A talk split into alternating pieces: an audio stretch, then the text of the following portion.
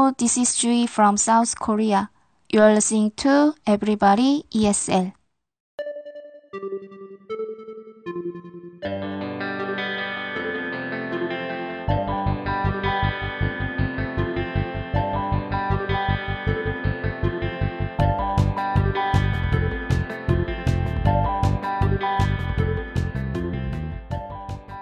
Welcome to episode 133 of Everybody ESL, the podcast for everybody who wants to improve their English, practice their English, or just learn more English. My name is Ben, and I have another good episode for you today. We're going to talk about grammar and vocabulary and small talk and a lot more. You can subscribe to the Everybody ESL podcast at Apple Podcasts on the Stitcher app and wherever you find your podcasts. If you like Everybody ESL, leave it a good review so other people can find out about it too. And if you have any questions, comments, or suggestions for me, please send an email to everybodyesl at gmail.com. Okay, let's get on with this episode.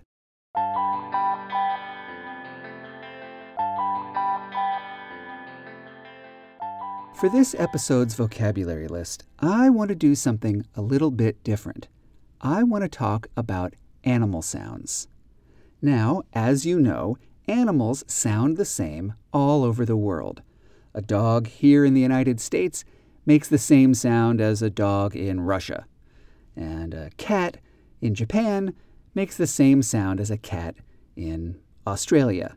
But the words that people use to stand for those sounds are often very different in different countries and in different languages.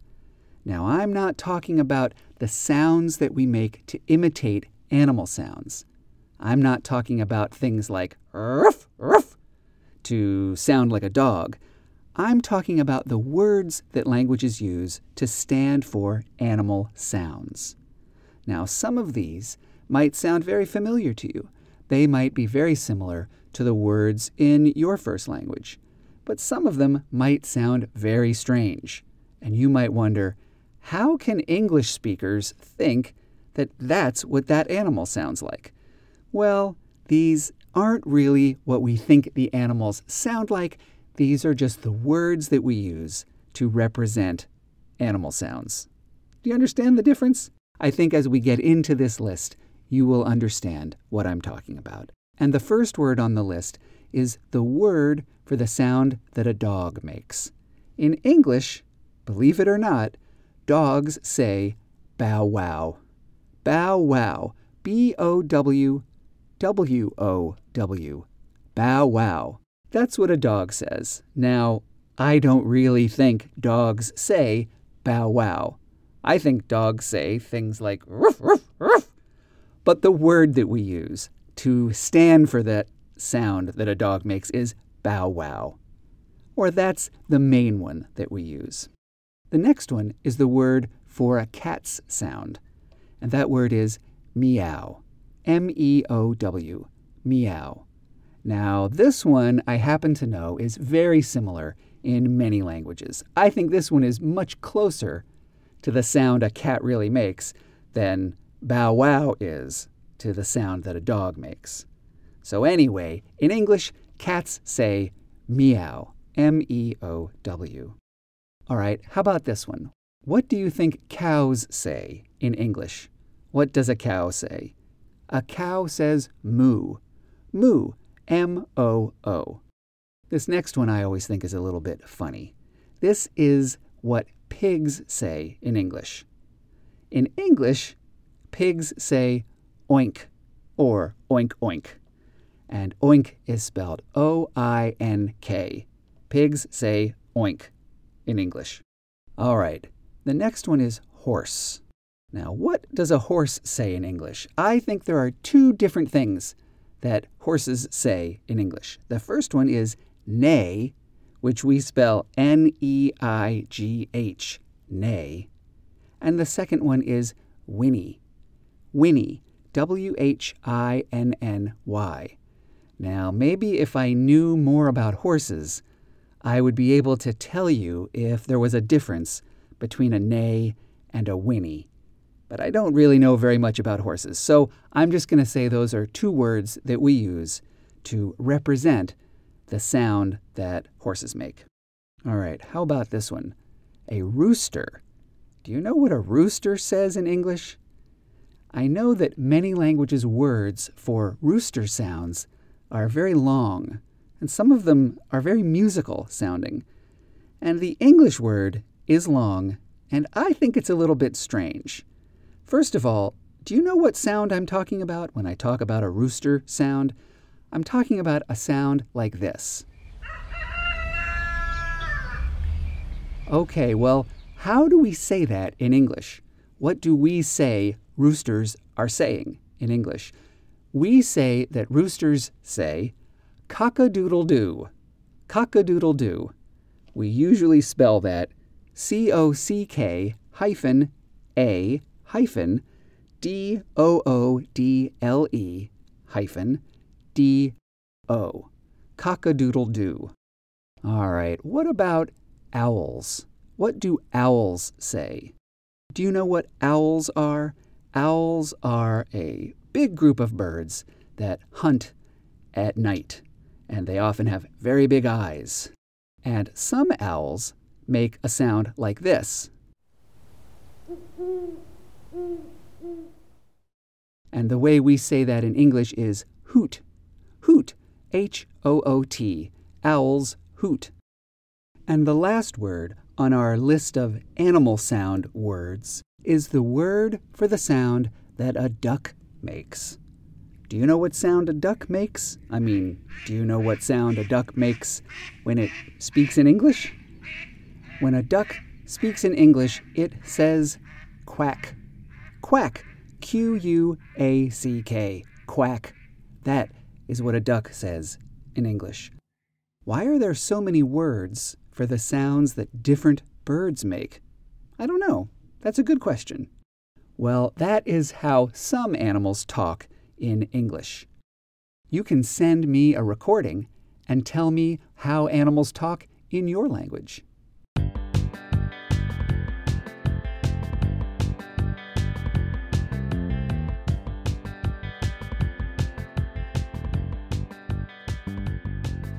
Today's grammar lesson is going to be part one of a new series.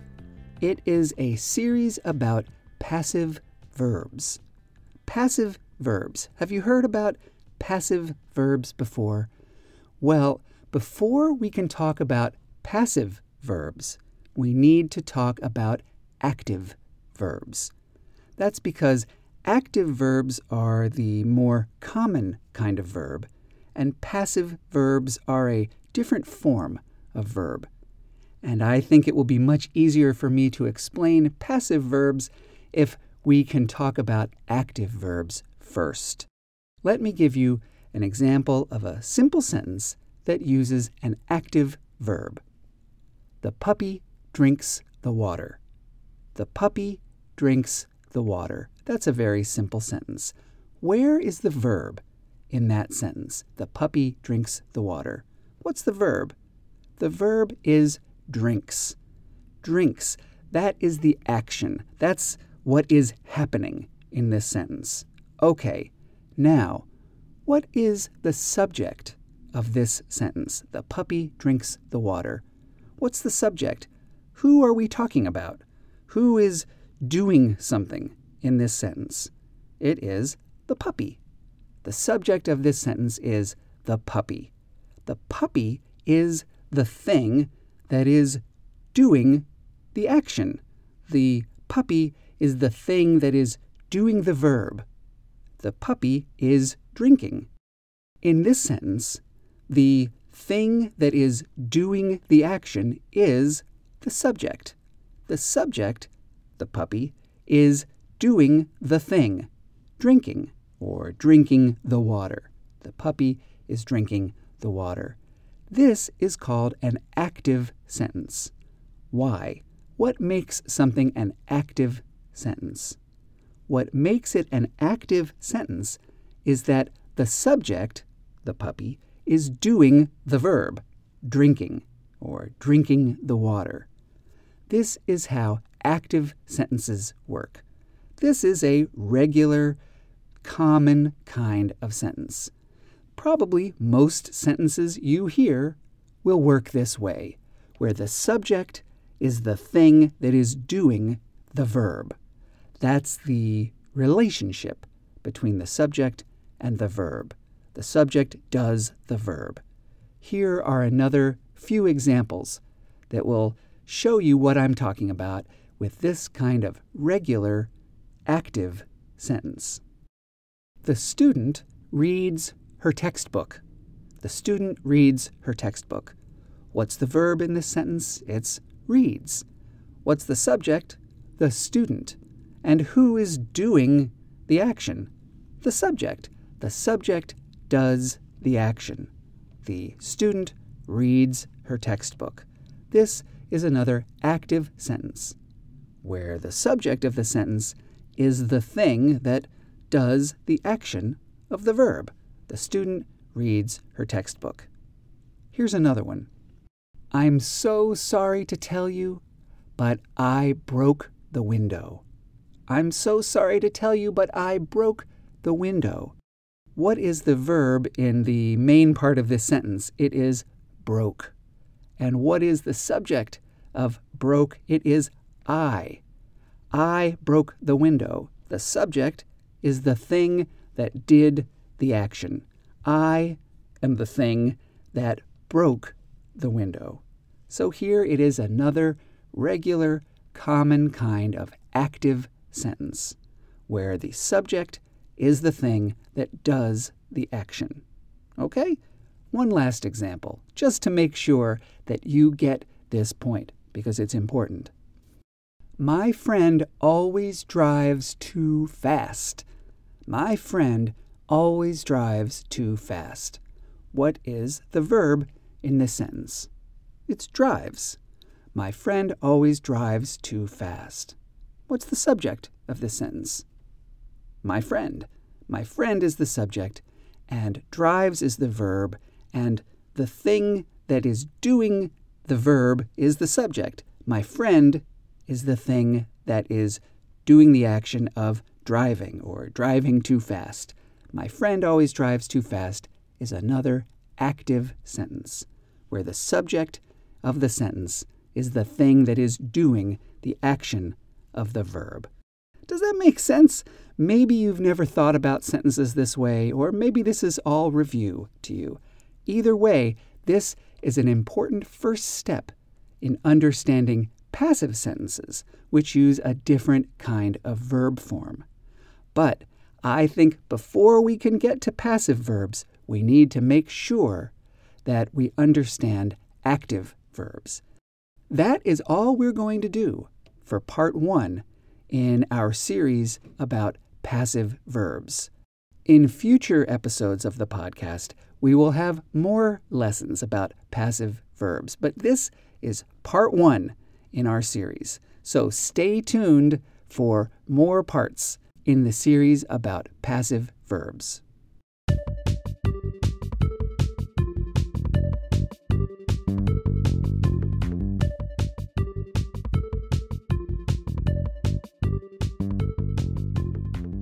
Today's small talk topic or social situation is a common one and a simple one. What do you say if you need help from somebody and they offer to help? What do you say? How do you accept help from somebody? For example, let's say you are on your way inside a building, but your hands are full. It's hard for you to open the door. And somebody notices this and comes over to you and says, Can I help you with the door? Or Can I get that for you? In other words, Can I open the door for you? How do you accept their offer to help? What do you say? Well, of course, you can always say the most simple and most basic thing, which is, Yes, thank you, or Yes, thank you very much. That will work in just about every situation. But are there any other things you can say? If somebody offers to help you, sure, You can also say, Thanks, that would be great. Thanks, that would be great. Or, Thanks, I appreciate it. Thanks, I appreciate it. Or you could say, Thanks, that would be a big help. Thanks, that would be a big help. So if somebody offers to help and you would like to accept their offer for help, you can say, Yes, thank you, or Thank you, that would be great, or Thanks, I appreciate it, or Thanks, that would be a big help. So now, if you are in that situation where somebody is offering help, help that you need, now you know what to say.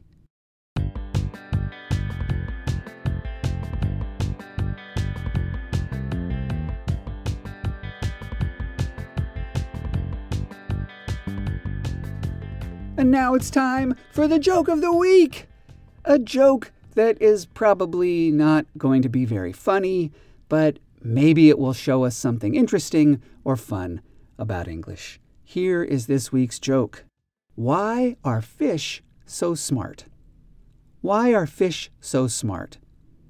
Did you know that fish are smart? I don't know, maybe they're not, but this is the joke. Why are fish so smart? Let me tell you the answer. Why are fish so smart? Because they spend so much time in schools. Because they spend so much time in schools. Do you get it? Do you see why this is supposed to be a joke? Well, it's because school has two different meanings. It has the regular common meaning that you already know, a place where people go to learn something. But it has a second meaning too, the second meaning of school is a big group of fish all moving together. So, why are fish so smart? Because they spend so much time in schools! Yeah!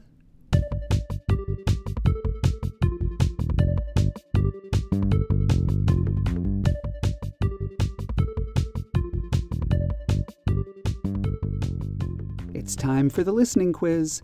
I have five sentences here, and I'm going to read them at a normal, natural, conversational speed. And it might be a little bit difficult for you to understand everything that I'm saying, but try your best.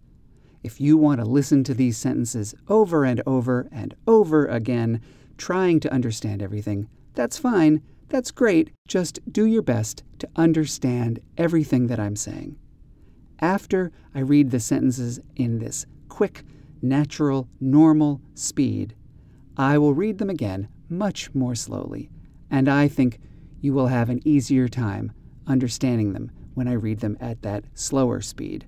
But first, here we go with the fast speed. Sentence number one We saw many colorful fish when we went swimming. We saw many colorful fish when we went swimming. Sentence number two My neighbor's new puppy is so cute. My neighbor's new puppy is so cute. Sentence number three Can I get the door for you? Can I get the door for you? Sentence number four I wish the bus driver would go faster. I wish the bus driver would go faster. And sentence number five the ducks in the park never stop quacking.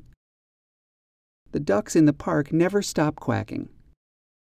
Okay, how was that? How was it when I read the sentences so quickly? Were you able to understand everything? Well, if you weren't, I think you will have a much easier time understanding them when I read them much more slowly, starting with sentence number one. We saw many colorful fish when we went swimming. We saw many colorful fish when we went swimming. Sentence number two. My neighbor's new puppy is so cute. My neighbor's new puppy is so cute. That is neighbors, N E I G H B O R apostrophe S. My neighbor's new puppy is so cute. Sentence number three. Can I get the door for you? Can I get the door for you? That means, can I open the door for you? Can I take care of the door for you? Sentence number four.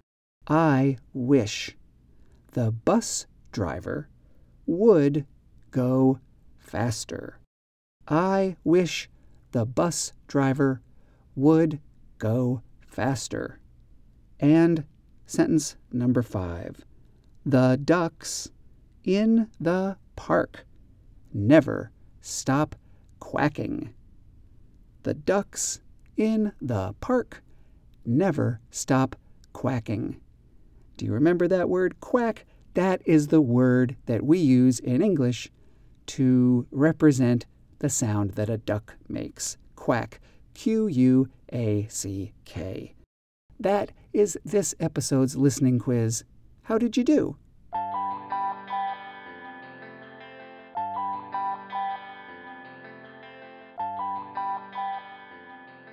We have reached the end of episode 133 of Everybody ESL. Remember, if you have any questions about English, or if you have comments or suggestions for me about the podcast, or if you would like to record an introduction that I can use at the beginning of future episodes, the same way Jui recorded the introduction you heard at the beginning of this episode, send an email to everybodyesl at gmail.com. I'll be back soon with another episode, and until then, keep going, keep practicing, and keep learning. Goodbye. I'll see you soon.